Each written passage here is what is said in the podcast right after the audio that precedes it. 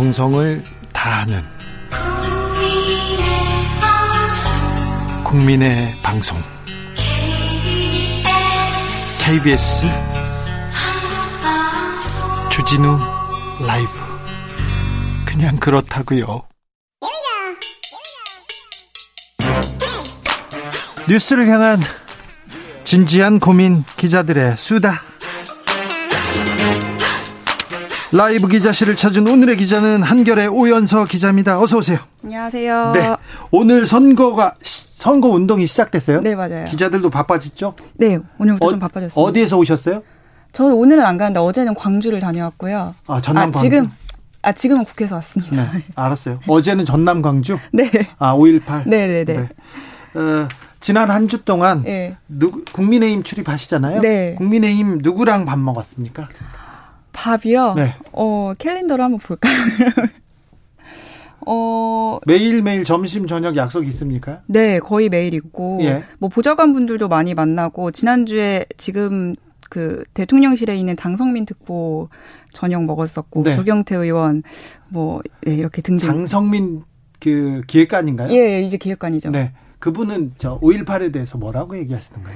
어, 그때, 어, 어제 갔었을 때도 만났었고요. 네. 예, 만, 보니까 이제 임을 위한 행진곡도 열심히 부르고. 네.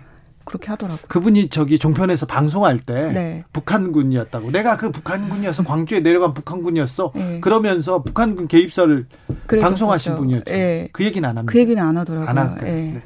또 인상 깊었던 장면 있습니까? 어, 광주 가는 게 사실 이제 국민의힘 의원 전원이 가는 건 처음이었잖아요. 그렇죠. 그래서 저희 되게 기대를 하면서 갔었고 제일 궁금했던 게 사실 특별 그 전용기를 열차. 안 타고 특별 열차를 타고 네. 의원들이랑 같이 갔었잖아요. 네. 그 안에서 좀 어떤 얘기 오갔는지 이런 것들을 안에 탄 의원들이나 이런 분들을 취재를 해보다 보니까 이게 추모를 하러 가는 자리인데 굉장히 좀 들뜬 분위기였다고 하더라고요. 어, 열차 그렇죠. 안에서는. 네, 뭐. 왜냐면 굉장히 이제 국민의힘에서 뭐 서진 정책을 열심히 펼친다 이런 식으로 좀 기사가 많이 나갔던 상황이었어서 네. 좀 들뜬 상황이라 안에서 좀 일부 의원들이 우리 조금 분위기 자제시킬 필요 있다 이런 얘기가 좀 오갔었다고도 하더라고요. 아, 네. 대통령도 굉장히 좀 많이 들떠 있었었고 네. 표정 관리해야 된다 이렇게 그런, 예, 네, 선거 시작했는데. 네. 자 선거 운동 시작합니다. 그러면 이제 막 벽보도 붙였고요. 네. 그다음 프랭카드 걸렸고 그리고 이제 마이크 잡고 유세도 하고요. 네. 좀 국민의힘이나 또 정치권 분위기는 어떻습니까? 오늘 굉장히 좀 들뜬 분위기로 공식 선거 운동 기간이 시작이 됐고요. 오늘 자정부터 이제 13일 동안 진행이 되고 국민의힘은 들뜬 분위기더라고요.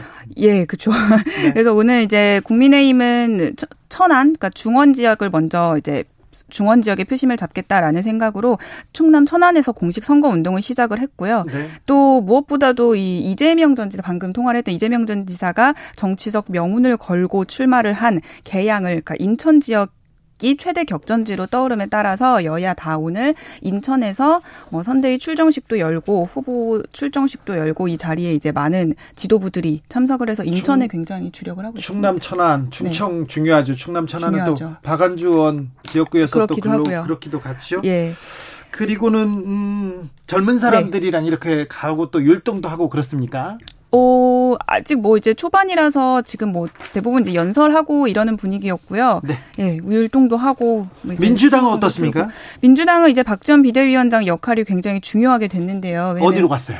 박지원 위원장은 어, 오늘 인천에서 출범식한 뒤에 민주당의 불, 불모 지라고도 불리는 대구 경북 지역으로 가서 지지를 호소했습니다. 네. 뭐 지역적으로도 의미가 좀 있기도 하지만 어, 박지원 위원장이 추적단 불꽃 출신이잖아요. 네. 청년 여성 유권자의 구심점 역할을 하고 있는 만큼 가서 이제 청년 후보도 만나고 또 어, 이 대전에 가서는 2030 여성과 함께하는 간담회도 진행을 했다고 합니다. 또 네.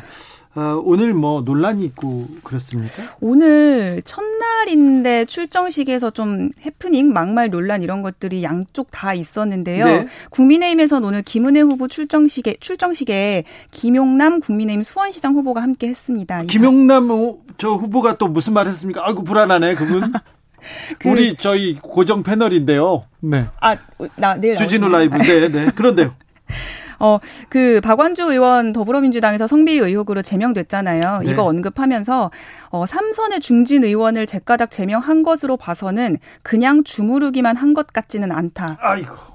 그러니까 피해 내용, 그러니까 피해 내용을 본인이 어쨌든 이거 2차 가해죠. 2차 가해죠. 네, 명백한. 왜냐하면 민주당에서도 사실은 피해자에게 2차 가해가 될 수 있다는 이유로 피해 내용을 정확하게 공개를 안 했는데 왜 이렇게 이 내용을 얘기하지 않는지 모르겠다라고 하면서 계속해서 이 얘기를 이어갔다고 합니다. 이런 얘기를 또 전하는 것도 이렇게 전하면 2차 가해입니다. 잘못됐습니다. 그렇죠. 네. 근데 그 자리에는 지지자들이 워낙 많다 보니까 네. 뭐 웃음도 나왔고 사실 사과도 없었다고 합니다. 이날 네. 자리에서는. 그 지지자들은 또 웃고 박수 쳤겠죠. 그러면. 그렇죠. 완전히 좀 네. 들뜬 분위기다 보니까요. 네. 자, 각 당의 재보선 전략 어떻게 다릅니까? 그 사실 크게 다르지 않습니다. 한마디로 요약을 하면 여야 모두 이재명 전 지사가 전략이 됐는데요. 국민의힘은 이재명 무너뜨리기로 또 민주당은 이재명 사수하기 전략으로 재보선에 임하고 있습니다. 아무래도 인천에서 아, 이재명 지- 지사가 출마하는 인천에서 민주당이 승리하지 못하면 당의 구심점이 사라질 수 있는 위기감이 있기 때문이고 네. 또 국민의힘에서는 또 인천에서 어 차기 대선 주자인 이재명 후보를 무너뜨리면 주도권 확보가 가능하다는 판단을 하고 있습니다. 그래서 오늘 특히 국민의힘에서 개양 을에 출마한 윤영선 후보 선거 운동에 그 이재명 저격수로도 알려진 윤희숙 전 의원이 오랜만에 나와서 연설을 했더라고요. 굉장히 거친 발언 쏟아내시더라고요. 네. 어, 이준석 국민의힘 대표는 어디로 갔어요? 이준석 대표는 어디로 가지는 않았고 국, 어, 이재명 때리기만 하고. 페이, 네, 페이스북 헤비 업로더잖아요. 이준석 대표가. 네. 그러니까 선거 운동 은 선거 운동대로 하면서 매일매일 페이스북에 1일 1 이재명 게시글로 네. 어, 이재명 때리기에 골몰하고 있습니다. 뭐 지난주에 만 사진 많이 돌아다녔었는데요. 이재명 전 지사가 벤치 위에 신발 신고 올라가서 선거 운동한 그 사진이 있었잖아요. 예. 이런 사진이라든지 아니면 이재명 전 지사 현수막 을 가리는 나뭇가지 이렇게 잘라낸 사진 굉장히 좀 집요하게 여러 사진들을 올리면서 어, 이재명 후보 때리기에 굉장히 적극적으로 당 대표가 나서고 있습니다. 아까 이재명 후보가 인터뷰에서 2월에 가지, 가지치기 했고 자기는 며칠 예. 전에 들어갔는데 사실관계가 다르다. 예. 당 대표가 나서서 이거 지금 허위 사실 퍼뜨리고 있다 이렇게 얘기하는데 지금 계속 그 어, 어제 일입니까 이게? 이 사진을 올린 건 어제 일입니다. 아 그렇습니까? 네, 네, 그렇더라고요. 네. 알겠습니다. 네, 저 친구들이 네. 음, 여성 친구들 않습니까? 예. 주변 또래 친구들이 예, 예. 이준석 대표를 어떻게 평가합니까? 이준석 대표에 대한 평가를 솔직하게 해도 됩니다. 아주 솔직하게 얘기하자면 대다수가 좋아하지는 않죠. 제, 그러니까 제가 지금 30대 초반인데 30대 초반 여성들한테 이준석 대표의 그동안의 발언들은 네. 사실은 좀, 어, 사실 남성을 그 남성을 겨냥하고 던지는 발언들이 좀 있었어요 그렇죠. 의도적으로. 예, 본인의 주요 지지층이 2030 남성이다 보니까 그들한테 호응을 얻을 수 있는 말들을 많이 했는데 저희 이렇게 한국 사회를 살아가는 2030 여성들이 듣기에는 다소 좀 폭력적이고 현실을 잘 모르고 하는 발언들이 많았기 때문에 어, 지지를 하는 여성들은 많지는 않습니다. 네. 아무튼 박지원 이준석 계속해서 대비되면서 예. 남성 여성으로 어떤 역할을 하는지 계속 주목이 될 것 같습니다. 네, 그렇습니다. 오늘 여기까지 들을까요? 네. 다음에는 네. 어, 어, 밥 먹고 그리고 술자리에서는 어떤 얘기 있는지 그리고 네. 유세 뒤에서는 어떤 얘기 아, 예. 있는지도 좀 알려주세요. 네, 재미있는 얘기 준비해 오겠습니다. 기자들의 수다 한결의 오연석 기자였습니다. 감사합니다. 감사합니다. 교통정보센터 다녀올게요. 이현 씨.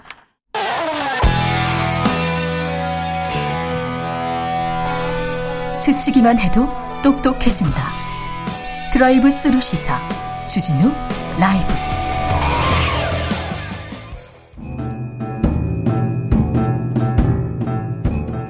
태초에 철학이 있었다. 하늘과 땅 사이 세상의 모든 질문 이제 철학으로 풀어보겠습니다. 철학 어렵다고요?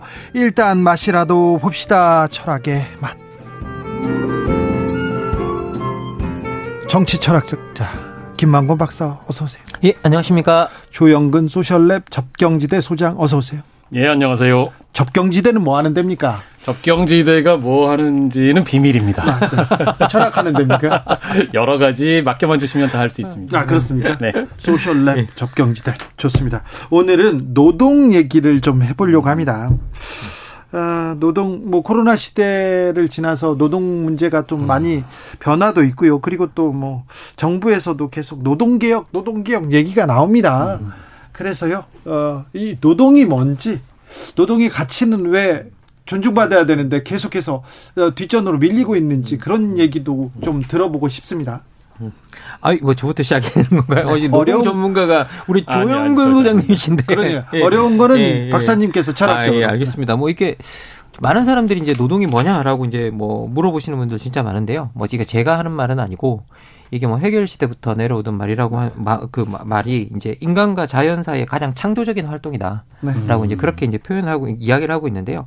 그래서 결국은 노동이 과거로부터 훌륭한 노동은 자기를 표현하고 그래서 자기가 음. 만든 어, 노동에 만든 결과물이 이 세상에 이 세계와 공동체에 기여하는 걸 보고 그래서 자기가 거기에 세계와 공동체의 일부가 되고 그러면서 기쁨을 느끼는 어떤 그런 과정이라고 이야기를 많이 하는데요. 노동은 되게 숭고한 거죠. 예, 네. 그런데 예. 우리나라에선 노동이라는 단어에 대한 금기 조금 그런 것도 있어요. 음, 좀 그러게요. 북의 네. 노동당 때문에 그런 것도 있고요. 뭐 인민이란 단는 것처럼 그런데 그리고 노동 뭐 하냐고 노동합니다. 노동자입니다. 그러면 음. 약간 또 이렇게 음.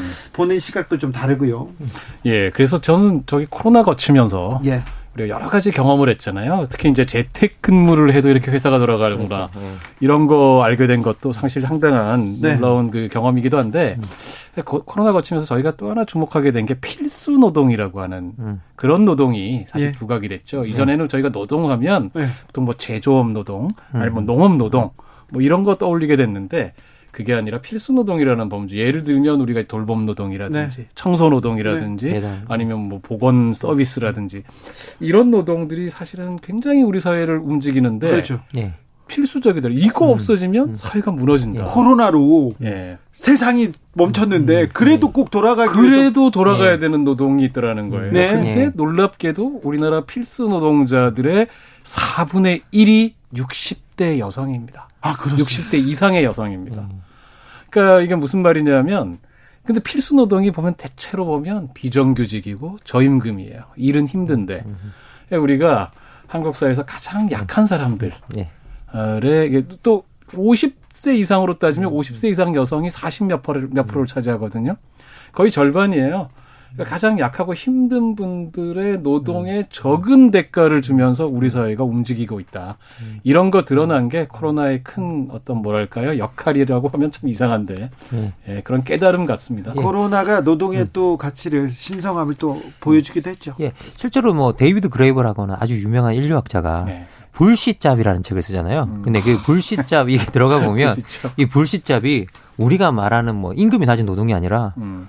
임금은 엄청 높은데 별로 사회적 의미가 없는 노동이 너무 많다라고 네. 이야기하는데 대표적으로 행정하면서 서류 만드는 업무들이 그렇다라고 이제 거기 또 나온 예. 게 이제 금융 그 저기 예, 금융 금융 전문가들 금융 전문가들 네. 그렇죠 뭐 기여가 예. 스스로 생각 자기도 평가해 보면 예. 마이너스 나오고 그렇죠 예 이게 뭐 이 안에 들여다 보면 청소 노동자나 이런 분들은 뭐 1달러당 기여하는 바가 몇 배씩 높은데 7배, 8배씩 반드시 높은데. 필요하기도 하고요. 예.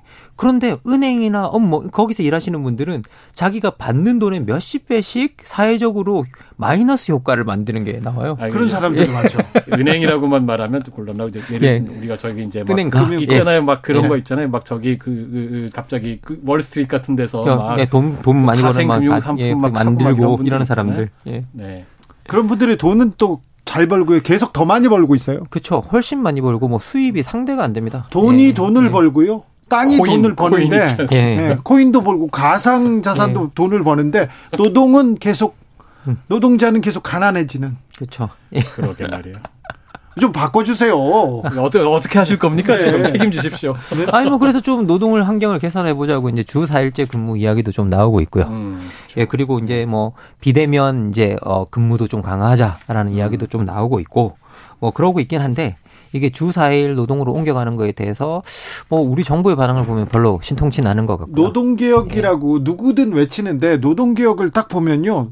노조 그리고 노동자들 어떻게 하겠다는 거예요. 그렇죠. 노조가 약해졌으면 좋겠다가 노동개혁이고 노동자가 더 오랜 시간 일했으면 좋겠다가 노동개혁이죠 지금. 그러니까요. 예. 이거는 자본가를 위해서 돈을 음. 위한 그 얘기 아닙니까? 네, 지금 이제 그 노동 시간하고 그다음에 이제 임금 네. 요 부분에 대한 것도 사실은 노동자 음. 입장에서 예, 사실 후퇴되는 느낌이 있어서 환영할 일은 아닌데 그렇죠. 정말 하지 말았으면 좋겠다라고 간절히 바라는 것은 지금 중대재해처벌법에 네, 대해서 예. 어 이걸 갖다가 지금 이제 그 음. 지금 그법 그 자체도 굉장히 원안보다 많이 후퇴하고 구멍이 많습니다. 네. 구멍이 많습니다. 지금 그런데 그것조차도 지금 다시 음. 후퇴 뭐 유연화를 하겠다 이런 네. 이야기를 예, 하고 있죠. 그래서 그리고 이준석 대표 생산직 주 52시간 이상 일하기를 원한다 이런 얘기 하잖아요. 아 이건 뭐 이게 기존 기존의 노동자들의 소득 보전을 이유로 오히려 노동시장 밖에서 고통받고 있는 노동자들을 외면하는 발언이죠. 사실 그거는 네.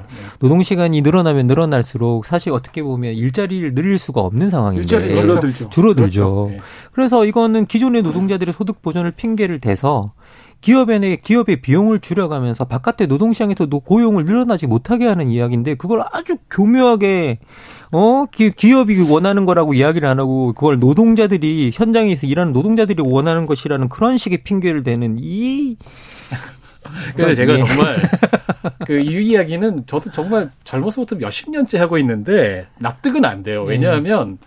한국의 이렇게 여러 언론들이나 아니면 또 힘센 분들 뭐 이런 데서들 보면 우리나라 노동자들이 너무 일을 안 하고 게으르대요. 아, 아니 근데 이게 음. 정말 저는 납득이 안 가는데 그 가정 최신 통계 OECD 보면 음. 예, 물론 당연히 한국이 일 제일 많이 합니다. 제일 네, 많이 하는 쪽에 속한데 긴. 나라 중에 하나. 제가 그냥 체감되게 얘기를 해드리면 제일 짧은 나라가 독일이거든요. 그렇죠. 네. 독일 사람들보다 하루 8시간 일한다고 치면 우리가 두달 12일을 더 일을 합니다. 네, 그리고 평균적으로 30일 더 일합니다. 네. 그렇습니다. 그러니까 이건 저희가 사실은 이렇기 때문에 혁신할 생각이 별로 없죠, 기업이. 음. 이렇게 일을 많이 시킬 수 있으니까. 네. 그러니까 굳이 기술 개발하고 뭔가 음. 경영 혁신하고 음. 할 유인이 없어요. 네. 일 많이 시키면 되니까. 네. 사실은 한국은 아직 도 엄청나게 일을 하는 시간을 더 줄여야 되는 나라입니다. 그렇죠. 예. 아니, 어, 우리는, 너무해요. 너무. 우리는 뭐 노동 시간 유연화를 심지어 뭐 주 120시간 근무제 이렇게 표현하잖아요. 그런데 이게 독일에서 노동 시간 유연제란 뭐냐면 주 28시간에서 길게는 40시간까지 일할 수 있는 거예요. 네. 28시간에서 40시간. 아, 예, 그게 유연화예요. 노동 시간의 유연화. 그, 지금 사실 이제 주 4일제를 공식적으로 도입을 하고 있는 나라들도 있고. 예. 그 다음에 주 근무 시간 자체가 40시간이나 32시간, 음. 30시간 이런 식으로 줄어들었기 때문에 실질적으로 주 4일제가 실현되고 있는 나라들이 음, 있거든요. 음, 독일도 그렇고 예를 들면 네덜란드도 그렇습니다. 네덜란드는 제가 예전에 한번 이렇게 됐을 때 가서 그 암스테르담에 아는 지인의 집에서 자면서 경험을 했어요. 그 당시에 이제 그 현지에서 직장 가진 네덜란드 사람들이고 그래서 보니까 그 주 4일 근무를 하니까 애 둘을 키우는데 어떻게 하냐면 4일을 갖다가 일을 하면서 부부가 어 회사 안 나가는 날을 갖다가 그렇죠. 서로 간에 조정을 하는 거예요. 월화수목 네. 뭐 목금토일 이런 그러니까 아이들이 어린이집을 사흘 나가요. 네. 음. 그 나머지를 갖다가 가족이 함께 지내는 거죠. 음. 이렇게 아빠 엄마 음. 아, 아이들을 이렇게 할 수 있고 그러니까 이게 상 그 사회가 좋습니다. 제가 옆에 음. 너무 좋더라고요. 당사자들이 얘기를 하는데 너무 좋아졌다. 아, 네. 이렇게 우리가 너무 부러워요. 네. 이게 뭐 초록 그 우산 어린이 재단인가? 거기서 2010 정확하게 18년 19년인지 기억이 안 나는데요. 그때 한국의 아버지들이 미취학 아이들과 얼마나 놀아주는가 그 통계가 아마 6분인가 나왔을 겁니다, 하루. 6분. 제 아들은요, 6, 7살 때까지, 7살 때까지 아빠라는 개념이 먼 데서 온 친척 형이었어요. 그래서 가끔 제 얼굴을 보면요. 2단 옆차기를 한 방 딱 날리고 도망갑니다. 그랬었어요. 그 제가 아는 예전 동료가 했던 증언이 있습니다. 아들이 자기한테 아빠 우리 집에 자주 놀러 와. 네, 그래요? 네. 저한테도 항상 제가 뭐 일요일 날도 이렇게 밤에 음. 취재 때문에 나가지 않습니까? 안녕히 가세요. 네, 항상 그랬습니다. 음, 그런데요, 그런 일이 있었는데 우리도 좀 바꿀 수 있는데 음. 왜 우리는 그렇지 못할까요? 왜 계속 이렇게 일하 일 저희 저희 주 5일제로 바뀔 때 주 6일 토요일 날도 출근해 가지고 1시 정도 퇴근하는데 주로 다른 일이 있어서 6시 7시까지 일하곤 했는데 그때 주 5일 제로 바뀌면 나라가 망하고 기업들이 망한다고 음, 언론사 그렇죠. 선배들이 네. 얘기하는 거예요. 음. 왜요? 그렇지 않은데 다른 나라들 다 음. 주일제로 가서 잘하는데 근데 언론이 먼저 기업 음. 그리고 사장님 편만 들고 있어. 음. 예. 이게 뭐 전통적으로 우리나라 언론이 노동자들의 편에 서서 이야기를 해주지 않았던 건 사실이고요. 그런 적은 없어서. 예, 그리고 음. 항상 기업의 편에 서서 기업의 이익을 대변하는 방식으로 이제 어, 이야기를 해왔던 건 사실이고요. 그리고 언론인들이 아무리 부정한다고 해도 뭐, 뭐 머리속부터 뼛속까지 그게 젖어 있었다는 건 뭐 부정해서는 안 된다는 음. 생각이 듭니다. 그리고 더 나가서 자꾸 이제 우리도 주 4일째 근무 이야기가 많이 나오고 있는데 그리고 보도 주 4일째 보도 내용들을 보면 좀, 좀 안타까운 게 뭐냐면 사실 주 4일째가 된다라는 건 주 5일에 하는 일을 4일에 한다는 뜻은 또 아니거든요. 이게. 예. 음. 그래서는 안 되잖아요. 네. 뭐 5일에 하는 일을 4일에 하는 거면 그 주 4일째 의무가 별로 예, 어, 네. 의미가 없는데 마치 그걸 어떻게 가능하게 할 것인가를 계속 음. 연구하는 그런 보도가 나오는 걸 보면 그 부분도 음. 좀 안타깝다는 생각이 듭니다. 예. 주 4일 근무는 주 4일에 적합한 양의 일을 얼만큼 하는가에 관한 음. 이야기로 이제 우리가 이야기를 해야 되죠. 경영자들이 예. 그걸 고민해야 될 거 아닙니까? 그 확실히 그런데 보면 이거 이 문제는 저는 이런 생각은 들어요. 하나는 이제 법적인 문제가 있는데 네. 또 하나는 한국이 아시다시피 예, 노조 가입률부터 포함해 가지고 노동의 힘이 너무 약합니다. 예. 어, 한국에서는 마치 노조 활동을 하면 그게 뭔가 잘못인 것 같은. 네. 노동자가 노동조합에 가입을 하고 노동자의 권익을 추구나, 추구하는 것은 사실 너무 기본이잖아요. 그냥, 네. 그냥 기본인데. 기본인데 그 얘기를 하면 불온하다고 하죠. 그러게 네. 말입니다. 그래서 이 아시다시피 그 사실은 저 우리가 흔히 말하는 북, 북유럽, 서유럽 음. 네. 노동조합 가입률이 70% 음. 넘고 음. 아, 뭐 다른 나라들도 최소 30% 음. 40% 되는데 한국은 10% 왔다 갔다. 뭐 이러는 거라 사실은 노동자들이 노조에 더 많이 가입해야 됩니다. 아, 그래서 이게 노동자 가입률이 너무 낮은 상황은 정말 자본한테 좋은 거예요. 왜냐하면 이게 단지 자기들이 노동자들이 보호가 세지는 게 아니라 네. 바로 저 10%가 특권층이야라고 말할 수 있거든요. 그러게 말이에요. 네. 철학의 맛 결정적 한마디로 정리하겠습니다. 먼저 김만권. 예, 이제 4일만 일합시다. 네. 조영근. 예, 노동자는 노조입니다. 그렇습니까? 네. 노동자가 좀 노동의 가치가 좀 인정받는 세상으로 갔으면 합니다. 오늘도 감사했습니다. 김만곤, 조영근 소장 감사합니다. 네, 감사합니다. 네, 저는 여기서 인사드리겠습니다. 오늘 돌발 퀴즈의 정답은 3번, 무조건 3번이고요. 저는 내일 오후 5시 5분에 돌아오겠습니다. 지금까지 주진우였습니다.